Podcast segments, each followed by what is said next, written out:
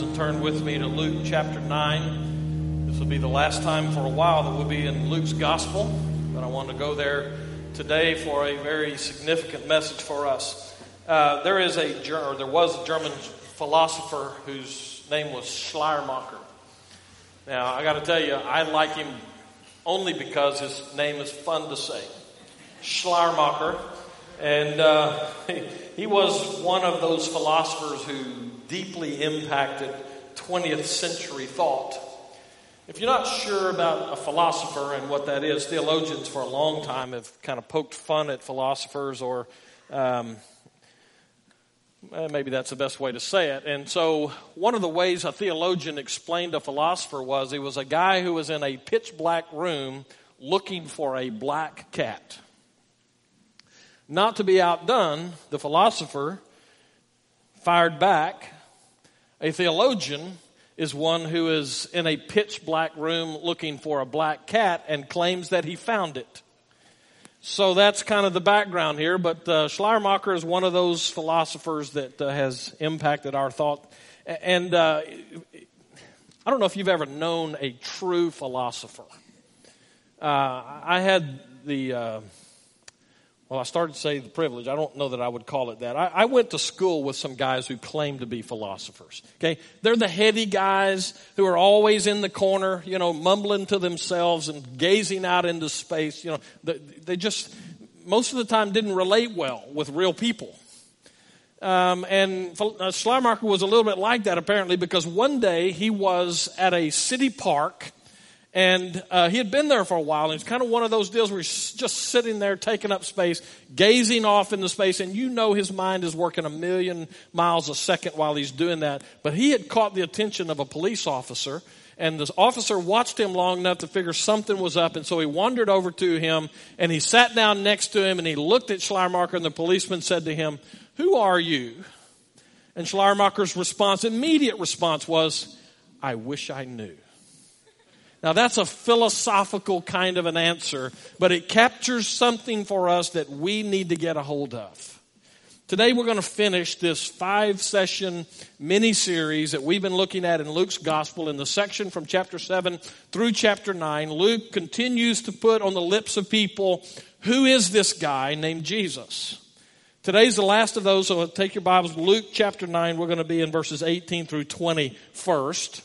And let's just read what that says. And now it happened as, that as he was praying alone, that is Jesus, the disciples were with him. And he asked them, Who do the crowds say that I am? So all of this stretch for Luke where he's put that question, who is Jesus or who is this guy in various ways uh, on the lips of the disciples at one point and on the lips of Herod at another point and in various places we've seen that as it's grown through. Now Jesus himself poses the question, who do people say that I am? And they answered him, John the Baptist, but others say Elijah, and others that one of the prophets of old has risen. And then Jesus said to them, But who do you say that I am? And Peter answered, The Christ of God.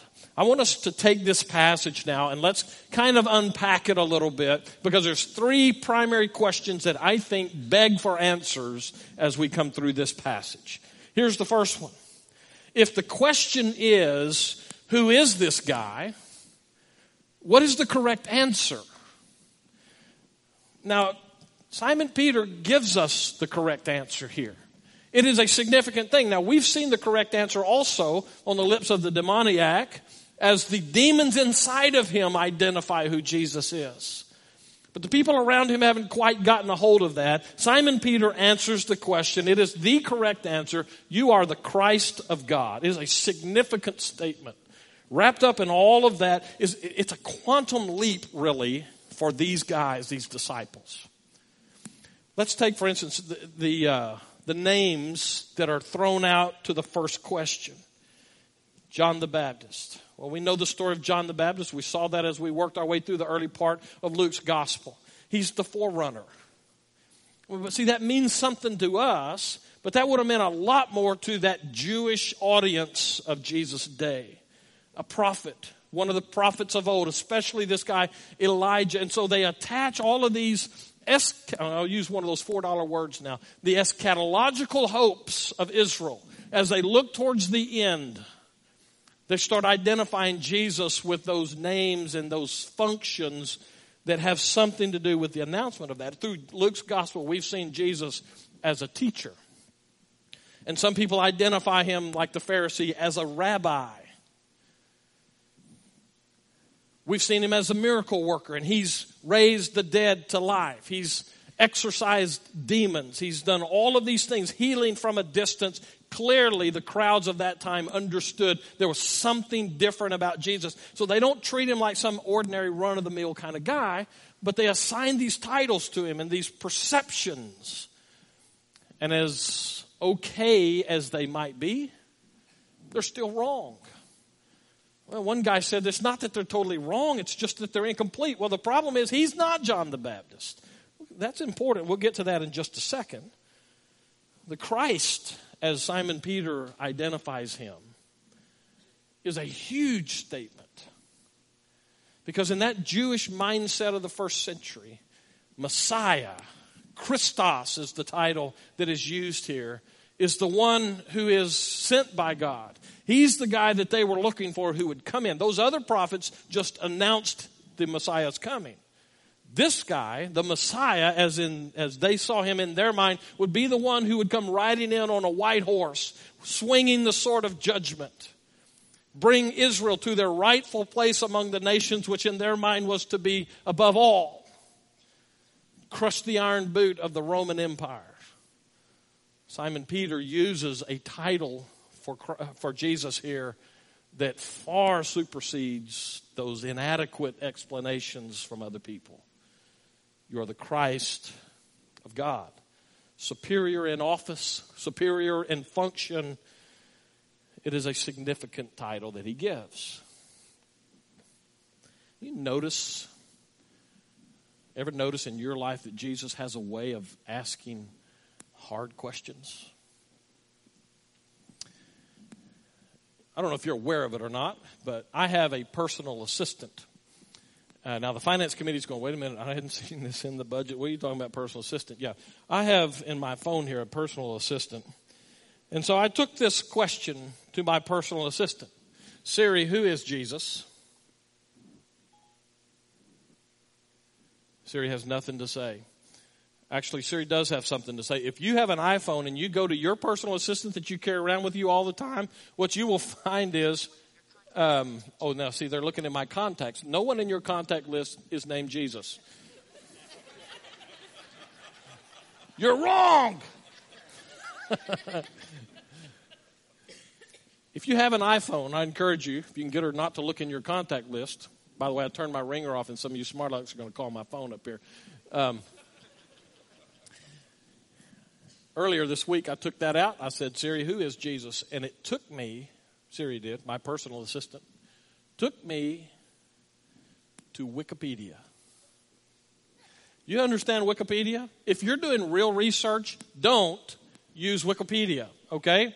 Wikipedia is, let me put it in, in a, um, an educator's kind of language. Wikipedia is pooled ignorance, all right? It is this based in fact kind of thing where anybody can kind of chime in, and you know I think they may have some checks and balances on it now, but uh, the idea is that anybody can come in and weigh in on who this is, which makes it a perfect way for me to ask this question in our day and a uh, day in wow in our day and age. Who is Jesus? If you go to that circle of people that God has strategically placed you into so that you might take the good news of Jesus Christ to them. How do those people answer the question, Who is Jesus?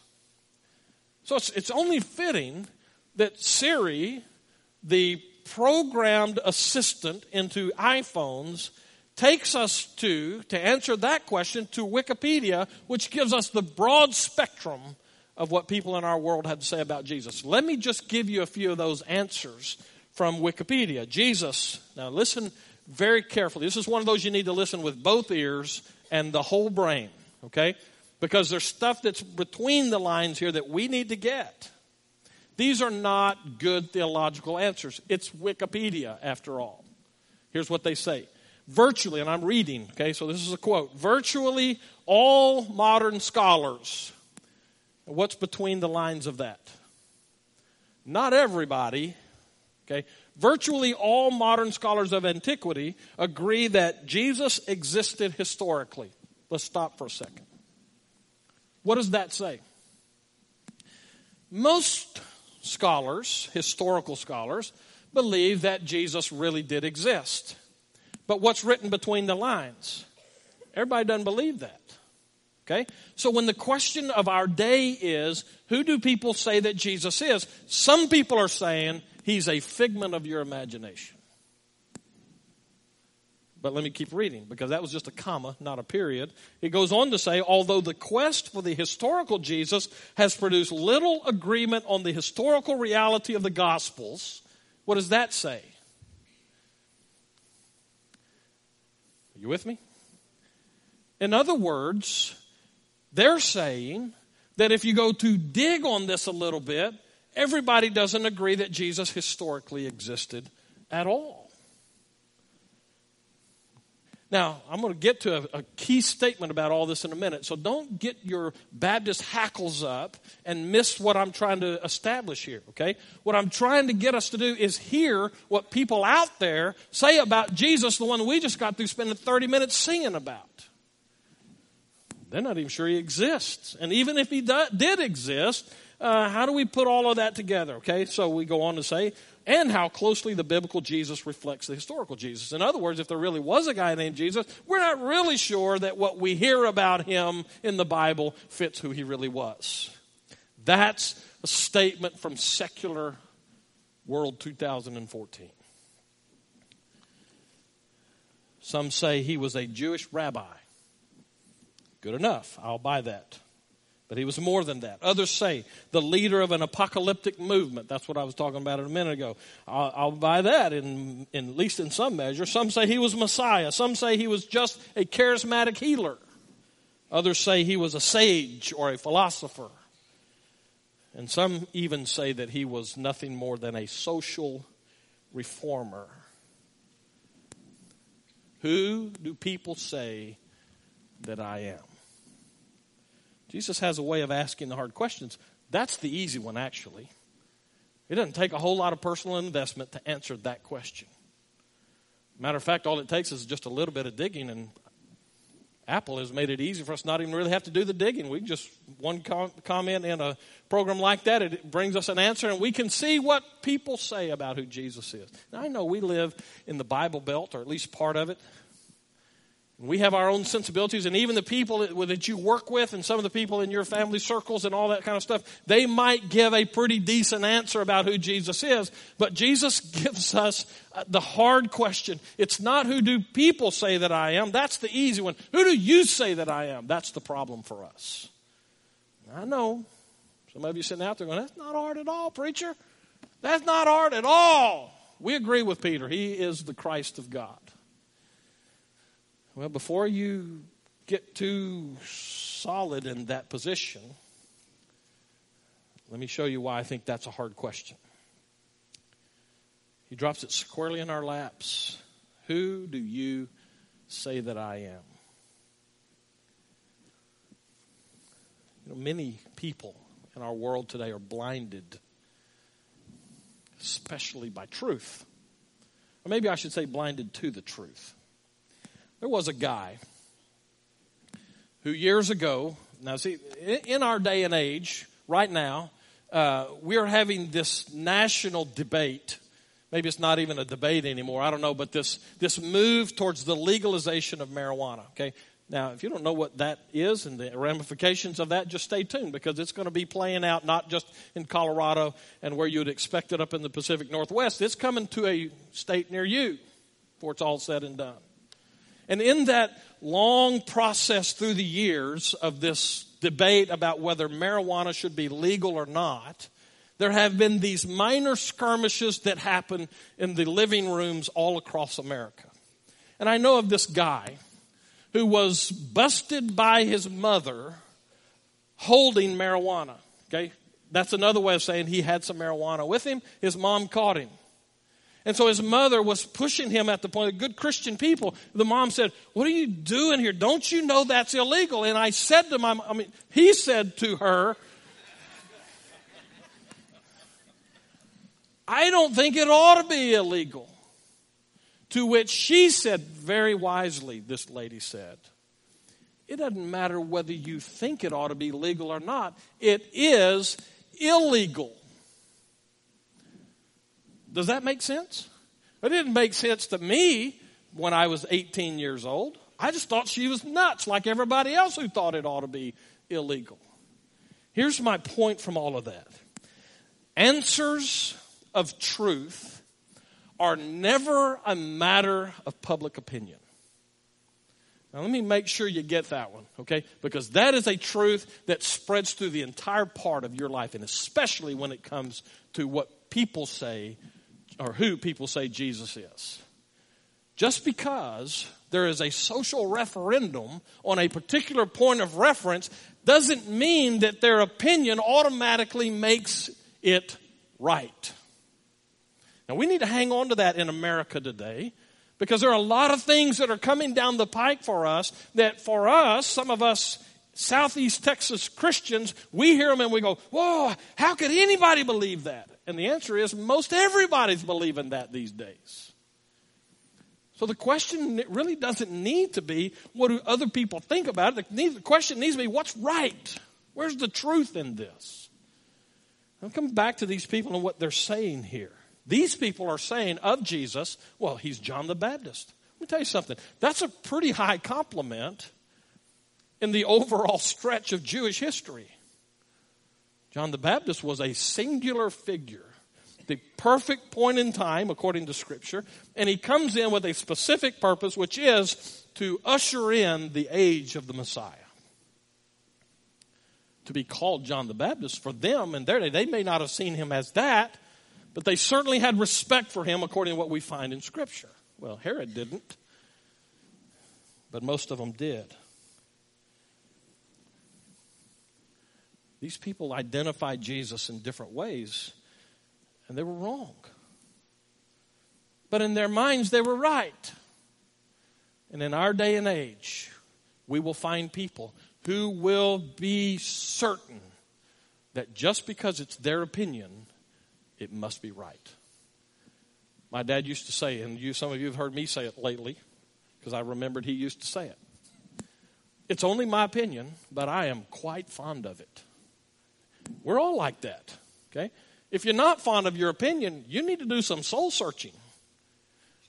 But the reality is, who Jesus is is not a matter of opinion. It is a, it is a fact of God. Okay? Simon Peter gets that. You are the Christ of God. So the first question here, if the question is, who is this guy? That's what Luke has been asking for us over three chapters stretch now.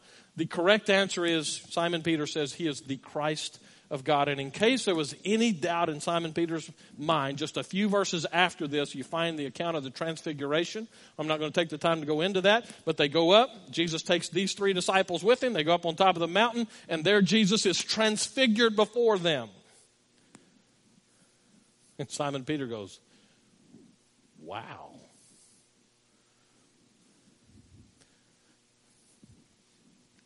The hard question is who do you say that I am? Let's get to the second question. I guess maybe before we finish that, the real question for you is who do you say Jesus is? And many of us, maybe most of us, perhaps all of us in here would say, well, he's the Christ of God. We agree with Simon Peter. Okay, let's make sure that we really do. Make sure that we're saying what we think we're saying when we agree with that. Second question is why does it matter? As it relates to who Jesus is, why does it really matter? Well, here's the base. If Jesus is only the people, the one that these people have identified him to be, John the Baptist reincarnated. By the way, that didn't happen. Or Elijah reincarnated, and that doesn't happen. Or maybe he is just a teacher, a rabbi. Maybe he is a great miracle worker. Let's take Wikipedia. Maybe he is just a social reformer. You see, the problem with those inadequate answers is that if Jesus is only those kind of people, he makes no claims on us. Okay? I don't have to do what he says if he's just another guy. Let me put it in our terminology, okay? He, these, saying he's one of these is not much different than saying, well, he's the pastor of such and such a church down there. It's a little more progressed than that, but not a whole lot. So if he's only that, then he doesn't make claims that I have to worry about. He's just a guy that God uses. And so I can take or leave him.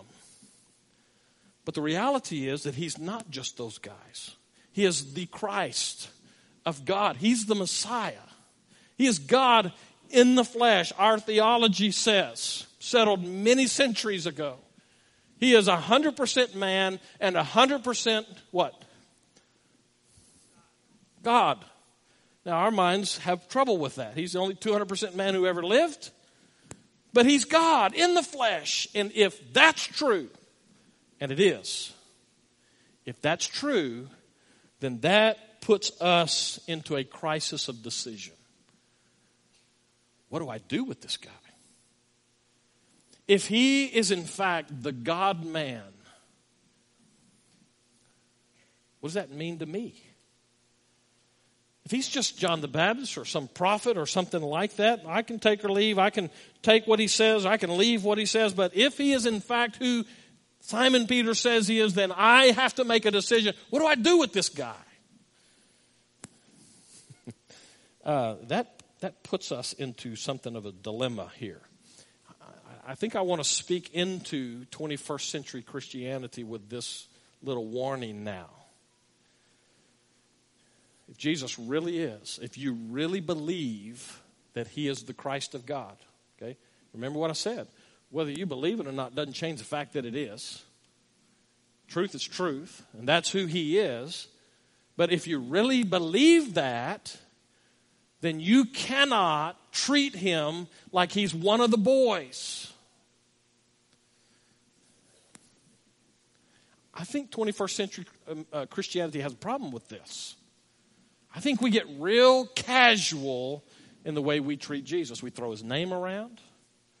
We do things with him that are really um, pretty disrespectful if we really believe he is who he says he is. Let me see if I can put this in a different terminology for you. Um, years ago, I used to play a lot of golf tournaments. Uh, not because I was any good, but I was friends with a guy who liked to play golf tournaments. Okay, he wasn't any good either. Neither one of us were any good, and so it was throwing money away most of the time for him to enter us. His company entered us in these golf tournaments, and we would play them. But he was smart enough, ran a successful business. He was smart enough to get a ringer. Does that make sense for you? You understand the term ringer? Uh, because I was playing and he was playing, our chances of winning were zero. So he went out and he got this guy who could shoot lights out in his sleep. I mean, this guy's best golfer I've ever seen. And he played on our team. And we won golf sets, I mean, club sets and all kinds. We, we did great because of him. So we were playing this one, I was playing this one tournament. And one of the things that you got to know, as, as a pastor playing golf, I don't ever tell anybody that I'm a pastor unless they just flat up ask me, what do you do for a living? Okay? The reason for that is because people start treating me like I have leprosy if I say that. Okay? It's amazing to watch people because they start thinking, what have I been saying? So in this particular golf tournament, um, it was three man teams, and they made two teams play together because they wanted, you know, they knew each team was going to cheat. And so we kept the other team's score, and they kept our score, right? Well, if it's a three man team and those golf carts are made for two people, that means that one golf cart has one guy from each team. And so in this tournament, that was me. I was the lone guy from our team in this golf cart. They paired me with another guy. He was the lone team from that, or lone guy from that other team. And so we spent the day riding in the cart together. And we were on the 11th hole. I remember it like it was yesterday. I could take you to the exact spot where this occurred. Because in the midst of it, he had never asked me what I did for a living. I found that interesting because everybody sooner or later got around to that. We were over halfway through. This guy hadn't asked me that yet, so I decided to break the ice. I said to him, What do you do for a living? And he's, he never looked at me. He just kept driving. He said, I'm an FBI agent.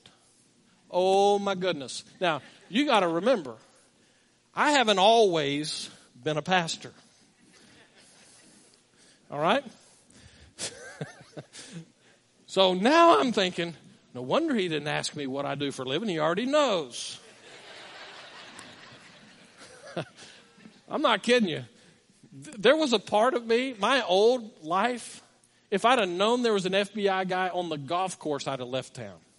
Okay? And here I've been riding with this guy all day long. And in my head, everything changed about that.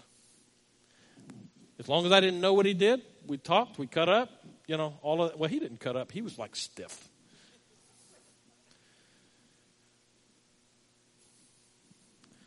There, there's something about us. When we're dealing, we see people as our peers, we can relax. We can be ourselves. We talk freely. We act like we act. We get around somebody who has a little bit of authority or a little bit of superiority as far as positions in life, and we tend to go formal on them. You ever notice that? Get around somebody who has some kind of station, you know, a city public official of some kind, something like that, and we tend to get a little more formal.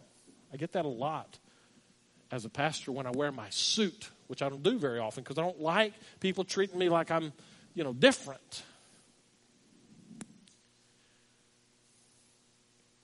So I want you to forecast from that, forecast backwards. How do you treat Jesus, really? I really do think that 21st century American Christianity has a problem with being a little too casual with Jesus. He is the Christ of God. He's not one of the boys. And he loves you, and he'll get right down on the bottom shelf of your life with you. He'll get muddy with you. He'll do all of those kinds of things, and he'll get down in your garbage to pull you out of it. But he's not one of the boys. We should never forget or diminish the person of Jesus. He is the Christ that has to carry weight with us. But here's the deal with us, and this is why I kind of tried to get you to be really careful about how you say, I believe that he is the Christ. Because if he is in fact that person, the Christ, then he has every right to make demands of us. He has every right to have expectations of those of us who follow him as the Christ. You see why it's different? If he was just a prophet, he can't make demands on us. He's just God using him just like he uses me in other places. I don't have to do what he says. But when he's the Christ, he can say, jump. And my first response is, okay, I'm after it. But the problem with that is we like to pick and choose the directives. I run into this all the time in church. Jesus says, This is how you live. Love one another. And yet, as Christian people, we dissect one another with our tongues. You know, Jesus, it's just, it's just not convenient right now. Well, Jesus, if you knew that sorry scoundrel, you'd know why I do this. No. He's the Christ. He has every right to make demands of us, his people. You want to you want to see just how systemic this problem is with us, picking and choosing. I know you don't do this, okay? So I'm not talking about you. But here's my challenge to you. Spend the week watching how other people drive. I always love coming back to this because I can I can say the word drive in church and people go, oh, throwing elbows. yeah, you got it. Okay, so just spend a week watching other people drive and watch how they pick and choose which driving laws they're going to keep and which ones they're not. I'm telling you, this is just, what is, if you want to change lanes while you're driving, what are you supposed to do? Well, just turn. You know, I had a friend in college. I mean, well, well, He's my roommate for a long time, and my, he's one of my getting in trouble buddies. Uh, he always drove old beat up cars. You know why? He says, I can merge anywhere in traffic. People move because they look at my car and they know I don't care what happens to it.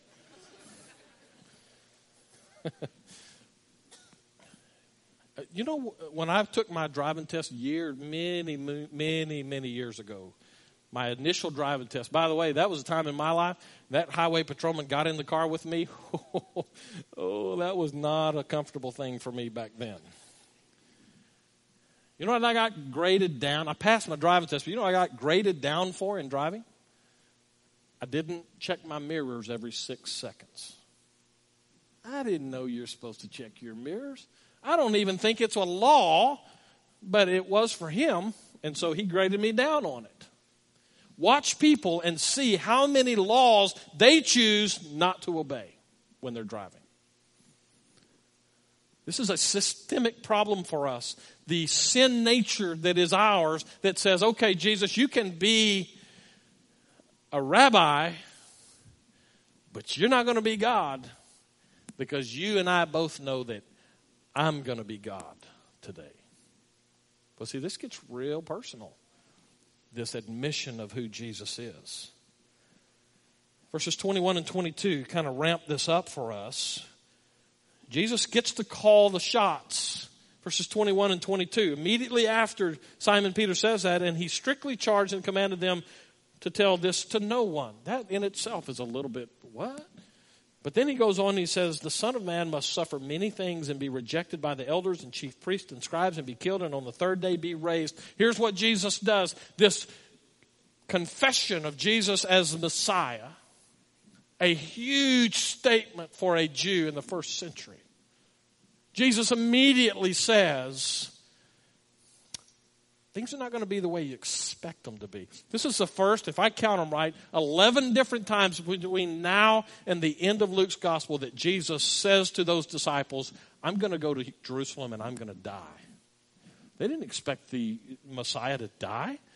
He was supposed to be the ones to come in and make everything right. He's not going to, you're not going to die. Remember another place Jesus says, Get behind me, Satan, to Simon Peter.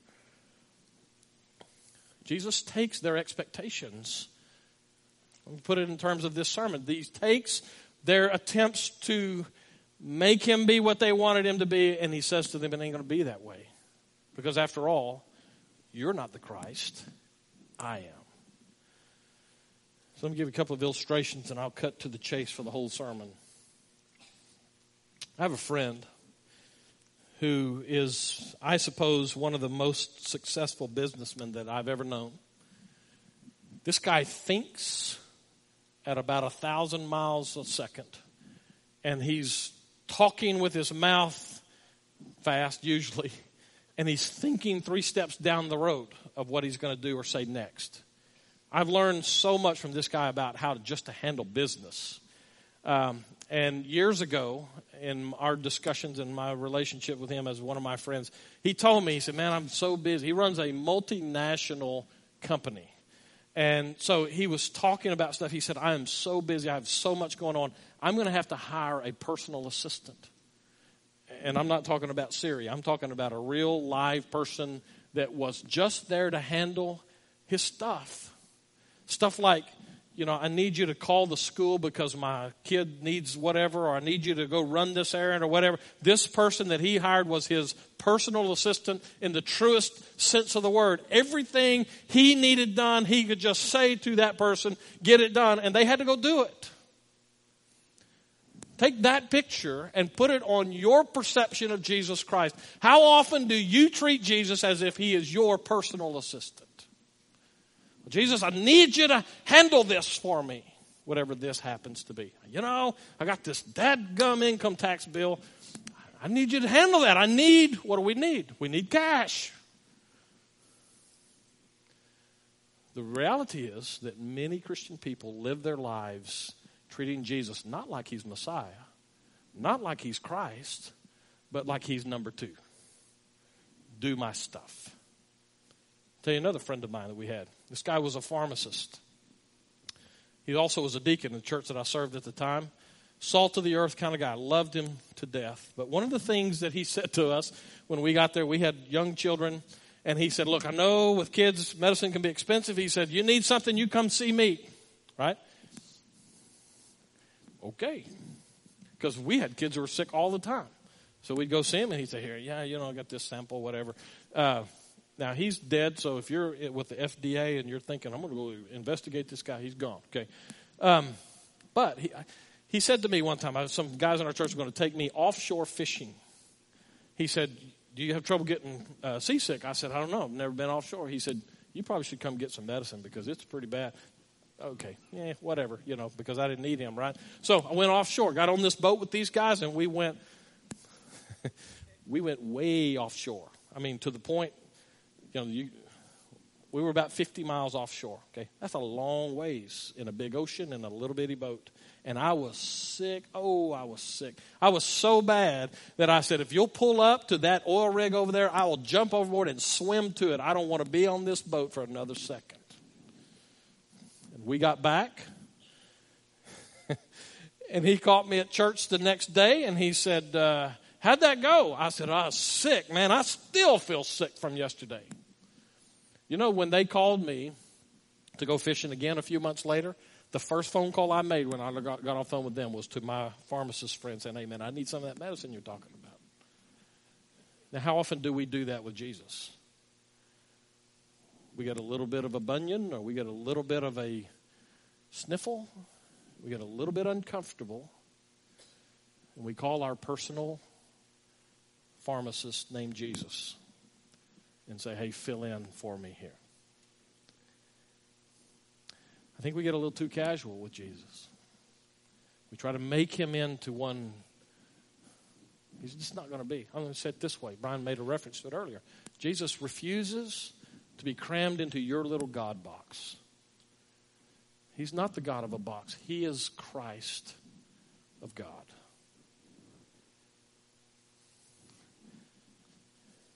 And He's got plans for you.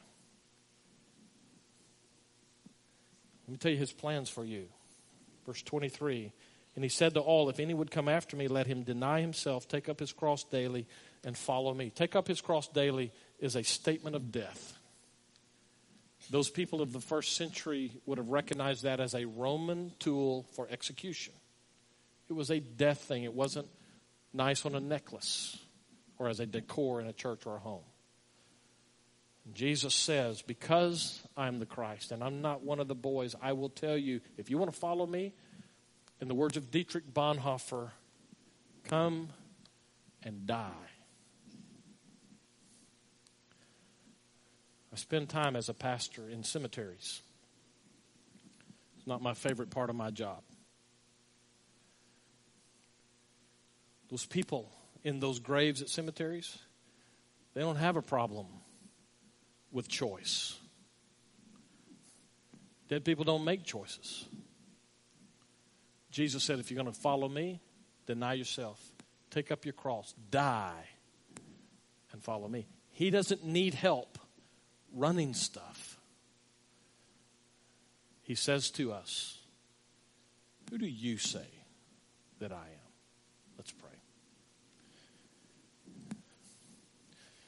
So, Lord, once again, you give us a very hard word, a reminder that drives us to your grace because we just miss this all the time. My prayer for myself and for us as a body here is that you would help us to see who you are in spirit and truth, that we would respond to you appropriately, that you are not just a nice little religious token that you are not our personal assistant. You don't live so that we can be happy. You come to give us life, but in order for us to get that life, we have to die to ourselves. We don't like that. We don't like that even a little bit. So, as best we know how, we come and we fall before you and we plead for mercy and grace. Give us that perception of who you are that gets right down into the soles of our feet and changes how we live every day.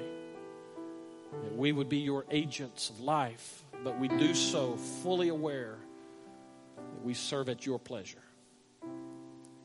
Make it so. Change lives today. Father, help us to see you as you really are. We pray these things in that beautiful name of Jesus.